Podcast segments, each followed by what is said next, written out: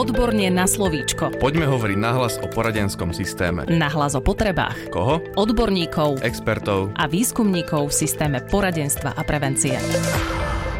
Vítajte v podcaste Odborne na slovíčko. Pozdravuje vás Darina Mikolášová.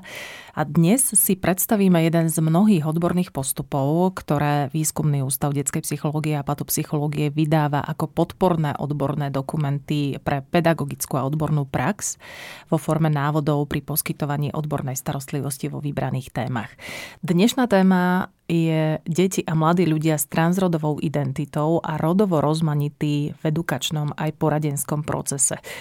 Ja už som veľmi rada, že môžem privítať doktorku Hanu Smitkovú, PhD. Vítajte. Dobrý deň. Hneď v úvode poviem, že pracujete vo Výskumnom ústave detskej psychológie a patopsychológie ako externá expertka a spolupracovali ste na tvorbe dokonca dvoch odborných postupov, o ktorých budeme rozprávať. A pani doktorka, často sa hovorí o pojmoch rod, pohlavie. Aký je medzi týmito slovami rozdiel? Som rada, že vlastne začíname touto takou najzákladnejšou otázkou. A to je, že keď hovoríme o pohlaví, tak hovoríme o biologických eh, charakteristikách, ktoré nás definujú ako mužov, ženy alebo intersexuálnych ľudí. Myslím si, že to je jedna z vecí, ktoré sú to teda vnútorné, vonkajšie reprodukčné orgány, chromozómy eh, a tak ďalej a tak ďalej. A som rada vlastne, že začíname týmto, pretože si môžeme povedať, že my sme doteraz boli akoby zvyknutí, že vlastne máme tu iba mužov a ženy. Uh-huh. A naozaj posledné roky sa oveľa viac hovorí o tom, že medzi nami sú intersexuálni ľudia a to sú ľudia, u ktorých nie je jednoznačné alebo ľahké definovať, aké majú pohlavie. A to naozaj sa bavíme o tých biologických charakteristikách, ktoré nás definujú. Ale nie je to tak, že títo ľudia medzi nami kedysi dávno vôbec neboli. Nie, oni sú tu vždy a vždy tu boli. Kedy si ich škáredo volali a veľmi nepresne ich volali hermafroditi. Mm-hmm. Čo je naozaj nevhodné označenie a navyše bolo nepresné. Teraz sa naozaj prikláňame k tomu a je to pomerne jednoznačná odborná zhoda, že ich voláme intersexuálni ľudia alebo intersexuáli. Ešte sa vráťme ale k definícii pojmu rod. Ja by som chcela povedať, že, že termín rod, alebo teda po anglicky gender, je odborným termínom. My ho stretávame v takej tej bežnej komunikácii veľmi často akoby hanlivo, používaný alebo používaný ako niečo, čo nám sem bolo dovezené, implantované, čo akoby poškodí našu spoločnosť.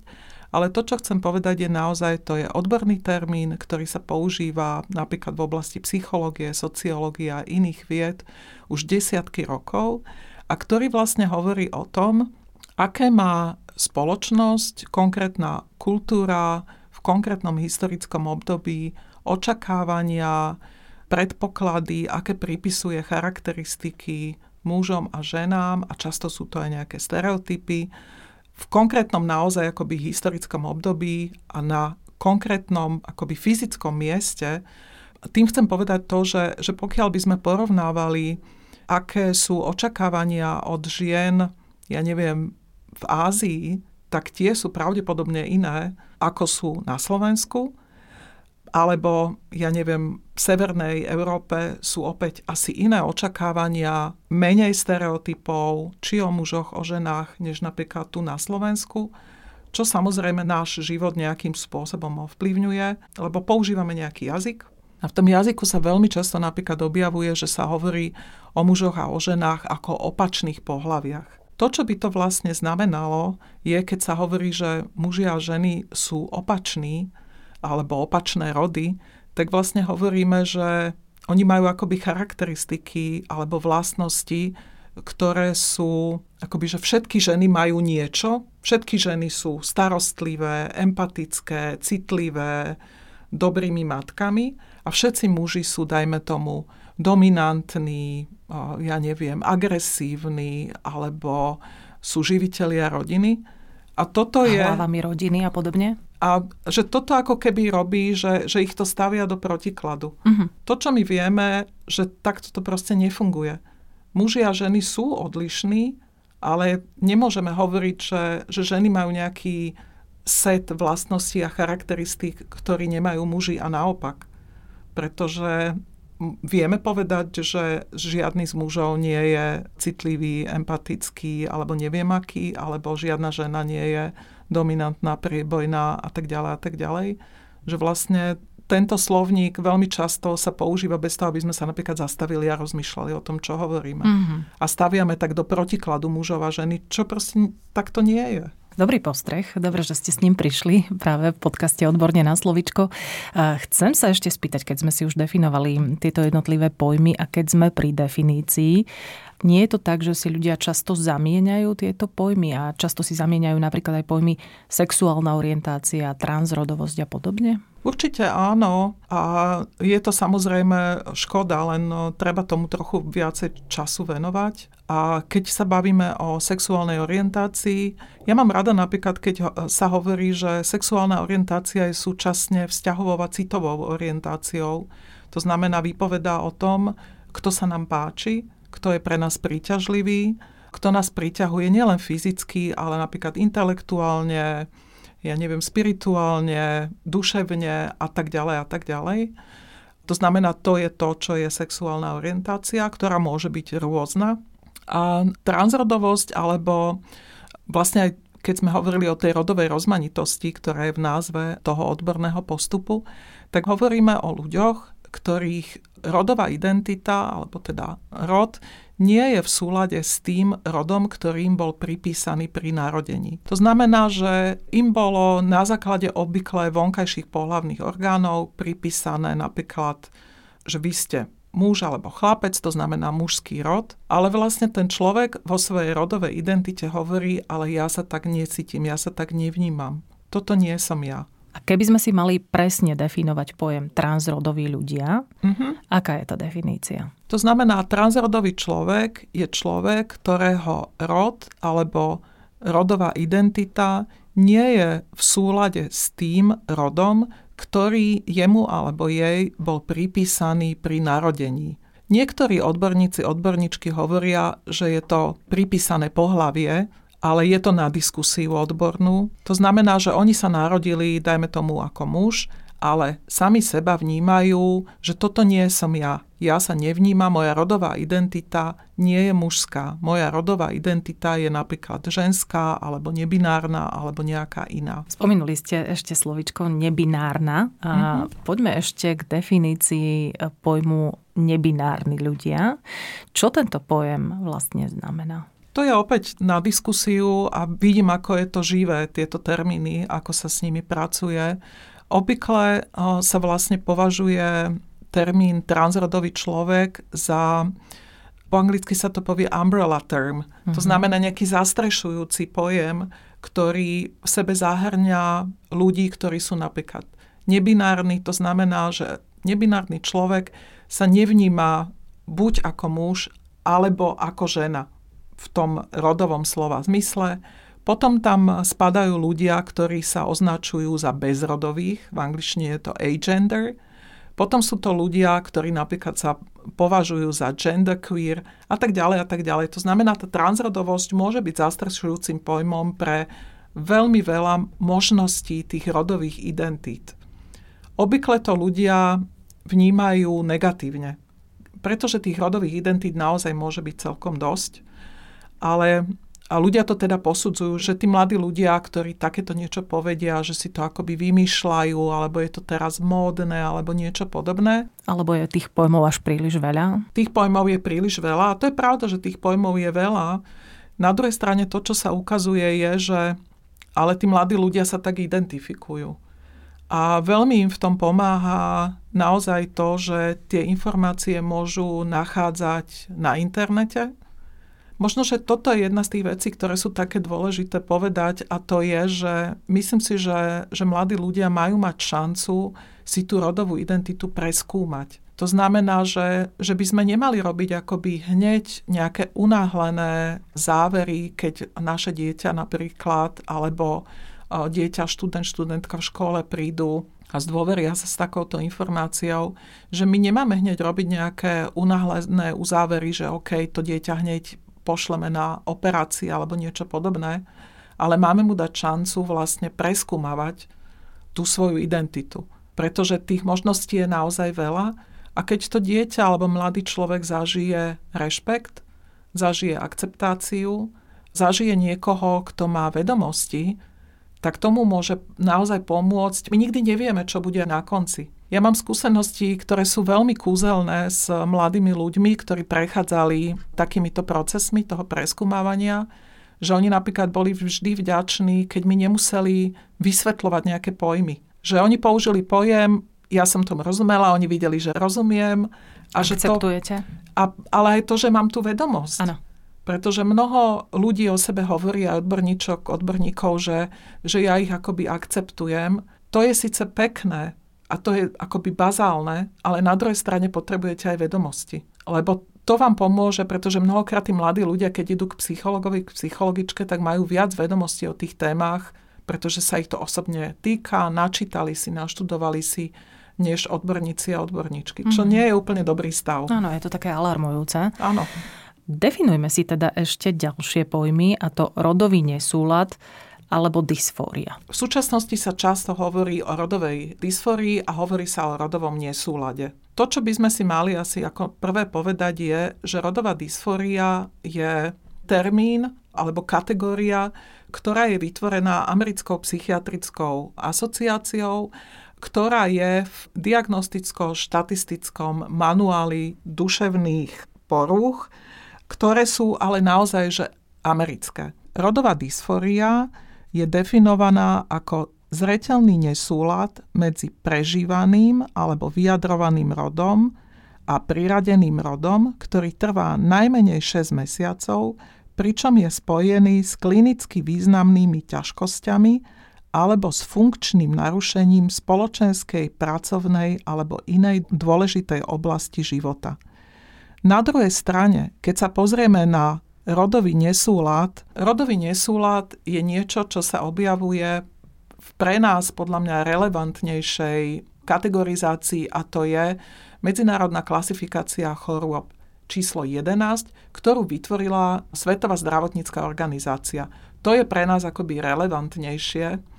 A to, čo chcem ale povedať, že v tejto MKH 11 je jasne povedané, že samotná transrodovosť nie je žiadna duševná porucha ani choroba. Že táto téma, a to je téma toho rodového nesúladu, v angličtine inkongruencie, bola zaradená medzi stavy súvisiace so sexuálnym zdravím. To znamená, už to nie je porucha. Keď sa pozrieme na rodový nesúlad, tak vlastne nie každý jedinec s tým rodovým nesúladom prežíva rodovú dysfóriu že v tom je akoby rozdiel. Uh-huh. Sú tam isté kritériá, pričom ten e, rodový nesúlad, áno, môže viesť k tomu, že človek alebo jedinec zakúša ten, ten nesúlad, medzi tým rodom, po ktorom akoby túži a ktorý mu bol priradený, ale nevyhnutne tam nemusia byť akoby tie ťažkosti, o ktorých hovorí tá rodová dysfória. Poďme sa teraz rozprávať o tom, aké možnosti má transrodový človek práve na Slovensku v prípade, že má záujem o tranzíciu. Tranzícia znamená obvykle to, že ten človek sa rozhodne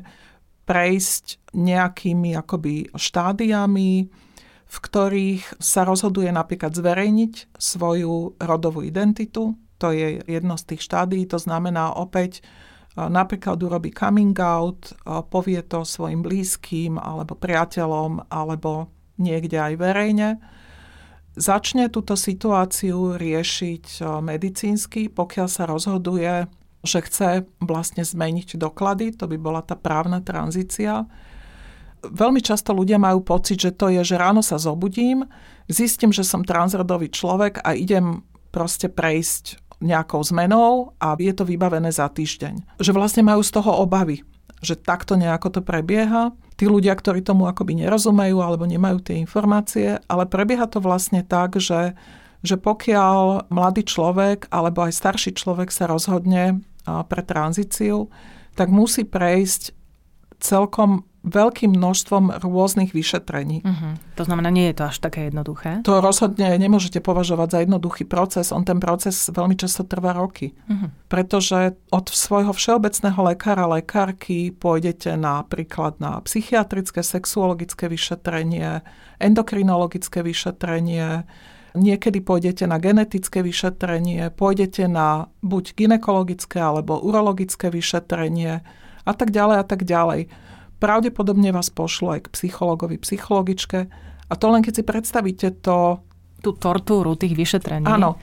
Toto je akoby jedna časť toho a druhá časť, bohužiaľ na Slovensku ešte stále je prax, že niektorí lekári a lekárky vlastne požadujú kastráciu ako podmienku toho, aby vlastne bola možná vykonaná tá právna tranzícia. To znamená, že dostanete doklady s novým menom a s novým rodom, ktorý je tam zapísaný. To, čo sa stalo vlastne v posledných mesiacoch na Slovensku, je vlastne veľmi tragická vec a to je, že odborná komisia spolupracovala s ministerstvom zdravotníctva a ministerstvom vnútra tri roky na príprave postupu, ktorý bude usmernením, ako má prebiehať vlastne tá tranzícia a bolo to potrebné usmernenie pre zdravotníckých pracovníkov a pracovničky, pretože doteraz tu také vlastne neexistovalo.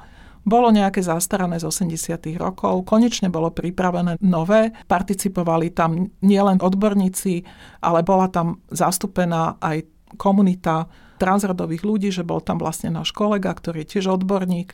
Transrodoví ľudia boli naozaj radi, že aspoň v niečom došlo k nejakému posunu že tí lekári, lekárky, zdravotníckí pracovníci, pracovníčky majú nejaké bazálne informácie, ako to má prebiehať a je to relatívne jednotný postup, tak vtedy došlo vlastne k jeho zastaveniu. A teraz si predstavte, že ste pracovali na tej tranzícii rok, dva, tri mm-hmm. a tesne predtým, ako vám matrika vydá nové doklady, vám povedia, že to neurobia. To znamená, tento proces je proste momentálne, aspoň pokiaľ ja viem, tak zastavený. My vieme o veľmi vysokom počte pokusov o samovraždu. A nie len pokusov, ale aj dokonaných samovražd. A toto presne sa začalo opäť diať, že vlastne oveľa častejšie sa znovu vracali tie témy pokusov o samovraždu, alebo chuť spáchať samovraždu, alebo podobne. Mm-hmm. Aký by bol ideálny stav, pani doktorka? Čo by pomohlo? Ideálny stav je, keby... Ja som si práve opäť včera čítala, čo písala napríklad Amnesty International k tomu len ako to bolo pripravené, to, čo sme boli radi, že aspoň niečo je proste pripravené a už v tom štádiu bolo jasné, že to nie je napríklad v súlade s tou medzinárodnou klasifikáciou chorób tej jedenastky, o ktorej som vám vlastne hovorila. A to, čo by bolo napríklad tieto kastrácie, o ktorých som hovorila, sú považované Svetovou zdravotníckou organizáciou za mučenie. Rovnako sa považuje za neetické, nesprávne, ak vás nútia do akéhokoľvek medicínskeho zákroku, s ktorým vy nesúhlasíte a nutia vás pod tým, že ak to neurobíte, tak proste my vám to neumožníme. Ja si pamätám, že jeden môj taký veľmi mladý klient mi hovoril, že mal skúsenosť e, s psychiatričkou, u ktorej bol, ktorá stále od neho očakávala, že, že jej povie, že áno, ja si dám vymodelovať ten penis. A on hovorí, že ale ja to nechcem ani ja to proste nepotrebujem. Mm-hmm. Keď čítame odbornú literatúru e, na túto tému, aj tam sa stretneme s rôznymi pomenovaniami pre rovnakú kategóriu. Môžete nám preto vysvetliť, aké pojmy využívať, aby sme boli úplne korektní? No, tých pojmov je asi viac. Možno by som začala tým, že nepoužívame termín transexuál. To je asi jedna z tých prvých vecí.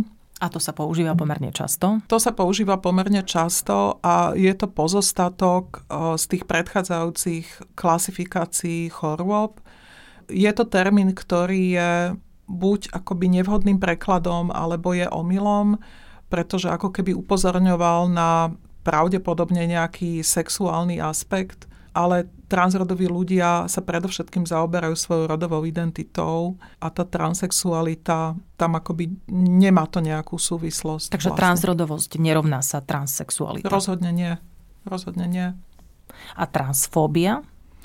Transfóbia je termín, ktorý podobne ako Homofóbia, bifóbia, transfóbia sú termíny, ktoré začínajú byť konečne považované za zastarané a nahradzajú sa termínmi napríklad teda transnegativizmus alebo binegativizmus alebo binegativita, transnegativita, pretože to, čo sa ukázalo, kedysi, keď ten pojem homofóbia priniesol jeden z odborníkov niekedy koncom 60. začiatok 70. rokov, tak vlastne naozaj tá fóbia, kedysi tam bola, a to bolo, že predovšetkým muži mali obavu, a to bola tá fóbia, že byť gay, že to sa prenáša ako infekčná choroba. Uh-huh. Takže tam tá fóbia akoby vyzerala, že je opodstatnené to používať. To, čo my však teraz vieme, je, a výskumy ukazujú, že, že ľudia predovšetkým, keď majú nejaké negatívne nastavenie voči LGBT plus ľuďom, tak pociťujú znechutenie, odpor a nenávisť. Oni nepociťujú fóbiu. Pretože keď by sme hovorili, že majú fóbiu, tak obvykle, keď máte fóbiu, tak sa idete liečiť alebo idete to riešiť. No existujú ľudia, ktorí by svoju fóbiu, homofóbiu išli liečiť. No hm. nie. A navyše to nie je keď hovoríme, že niekto je homofób, tak ako by sme hovorili, že to je individuálna záležitosť, ale to nie je individuálna záležitosť, pretože to je spoločenská a kultúrna záležitosť.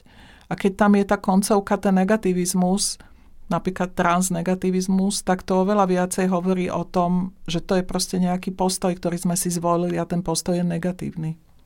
Takže je veľmi dôležité, ako my narábame s pojmami a ako ich používame, aby sme náhodou niečo v úvodzokách nepokazili. Určite áno. Aká je pani doktorka prax? Vedia odborní a pedagogickí zamestnanci pracovať s deťmi, ktoré prídu s coming outom? Myslím si, že je to individuálne, ale to znamená, že sú určite učiteľi a učiteľky, aj psychológovia a psychologičky, ktorí sú lepšie pripravení, ale je mnoho takých, a to ja im nemám akoby za zlé, že tie vedomosti nemajú. Že proste nie sú na to pripravovaní. Spomínali sme to, že nie sú na to pripravovaní a pripravované počas štúdia na vysokej škole. To znamená, že nemajú v zásade vedomosti, nemajú ani spôsobilosti. A plus to, že to môže byť ešte naozaj skombinované s tým, že že môžu mať zvnútornené alebo ak chcete internalizované nejaké presvedčenia, ktoré sa tam môžu premietať do tej praxe. Presne tak, že môžu byť predpojatí voči tejto téme? Rozhodne áno. Rozhodne áno. A čo im môžeme odporučiť? Ako im môžeme pomôcť? Možno aj vzhľadom na tieto odborné postupy, s ktorými prichádzate z výskumného ústavu detskej psychológie a patopsychológie? Ja si myslím, že jedna z tých prvých vecí je začať od seba a to je akoby preskúmať, ako to mám ja vo vzťahu k týmto témam, pretože naozaj je tu príliš veľa negatívneho zo strany ľudí, ktorí sú vplyvní. Či môžeme konkrétne hovoriť o vyjadreniach cirkevných predstaviteľov alebo politikov, političiek, že naozaj mnohokrát, teraz vlastne relatívne nedávno po tej vražde, ktorá sa udiala v Bratislave tých dvoch mladých ľudí. Na Zámockej ulici. Na Zámockej ulici, tak sa objavili citáty politikov a političiek vlastne na adresu LGBT plus ľudí, ktoré boli hrozné. To znamená, že tieto veci nás jednoducho ovplyvňujú, ovplyvňujú nás rôzne sociálne siete, médiá a tak ďalej. To znamená, keď sa vrátim naspäť, začať sám, sama od seba a rozmýšľať, aký ja mám akoby postoj, aké mám presvedčenie a preskúmavať to, pretože pokiaľ moje presvedčenie je také, že toto sú chorí ľudia a tak ďalej a tak ďalej, nie je to v poriadku, je to proti prírode a neviem čomu, tak e, nemôžete tým deťom ani mladým ľuďom pomôcť, že môžete im akurát uškodiť. Ale na druhej strane, keď sa vrátim naspäť akoby k etickým kodexom e, psychologickej praxe, a typujem, že tak aj v pedagogickej praxi je, že my máme poskytovať naše služby a starostlivosť nestranne a spravodlivo. To znamená vlastne každému. A potom je to ale téma, že keď napríklad ja poviem, že ja s týmto dieťaťom nechcem pracovať, pretože to je proti mojim hodnotám, tak eh, nenaplňam to, čo by som mala z hľadiska akoby profesijných hodnot a dávam do popredia svoje osobné hodnoty.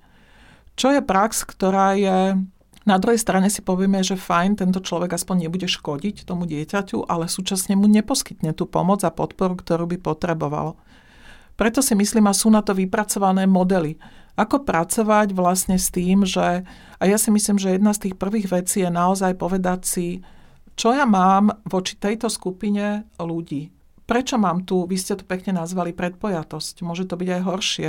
Mnohokrát sa ľudia cítia akoby nadradení, hej, že ja som niekto lepší, lebo ja som napríklad heterosexuálne orientovaný, alebo ja som cizrodový človek, alebo mm-hmm. čokoľvek. Ja som niečo viac.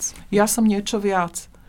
A to je podľa mňa dobrá téma na to, aby sa ten človek zastavil.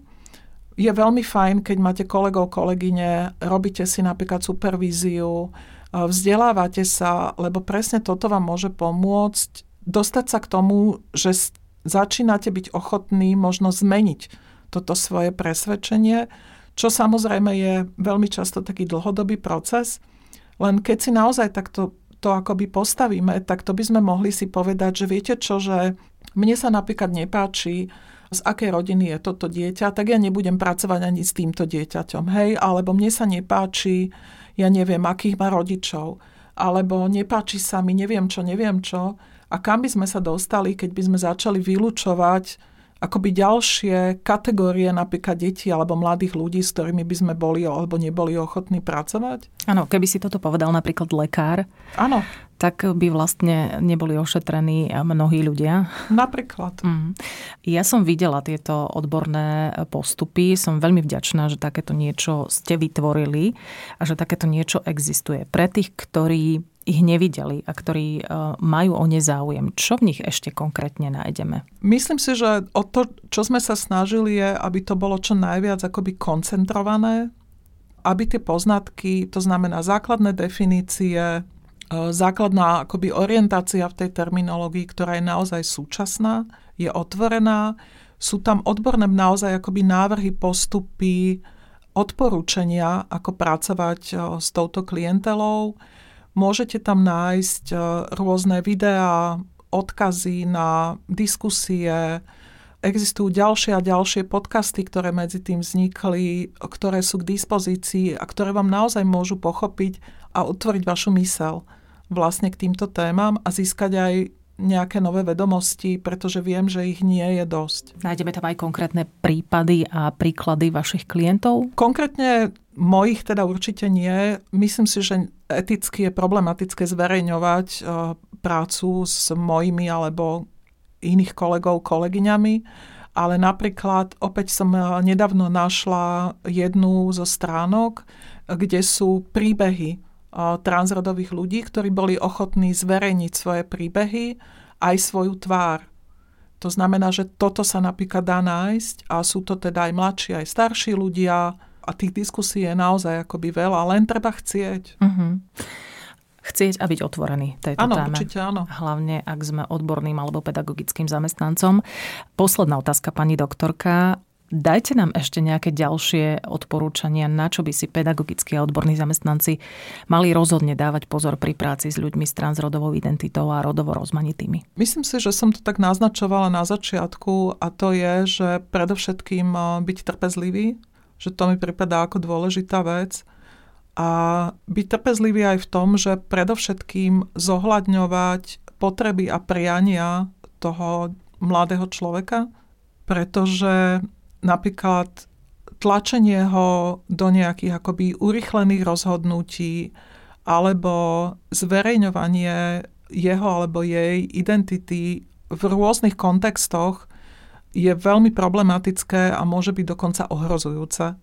To znamená, že pokiaľ sa nám študent, študentka alebo klient, klientka s tým zdôveria, keď ste napríklad školský psycholog, psychologička, tak eh, samozrejme, že by som bola veľmi opatrná a každý krok, ktorý by som chcela urobiť, by som naozaj diskutovala s tým mladým človekom, pretože to naozaj môže byť eh, ohrozujúce, pretože keď sa pozeráte na štatistiky, tak eh, my vieme, opäť aj zo Slovenska, koľko z nich zažilo fyzické útoky, nielen verbálne, ale aj fyzické útoky práve kvôli tomu, že napríklad majú nejaký výraznejší vzhľad alebo iný vzhľad, alebo niekomu sa proste nepáčia a tak ďalej.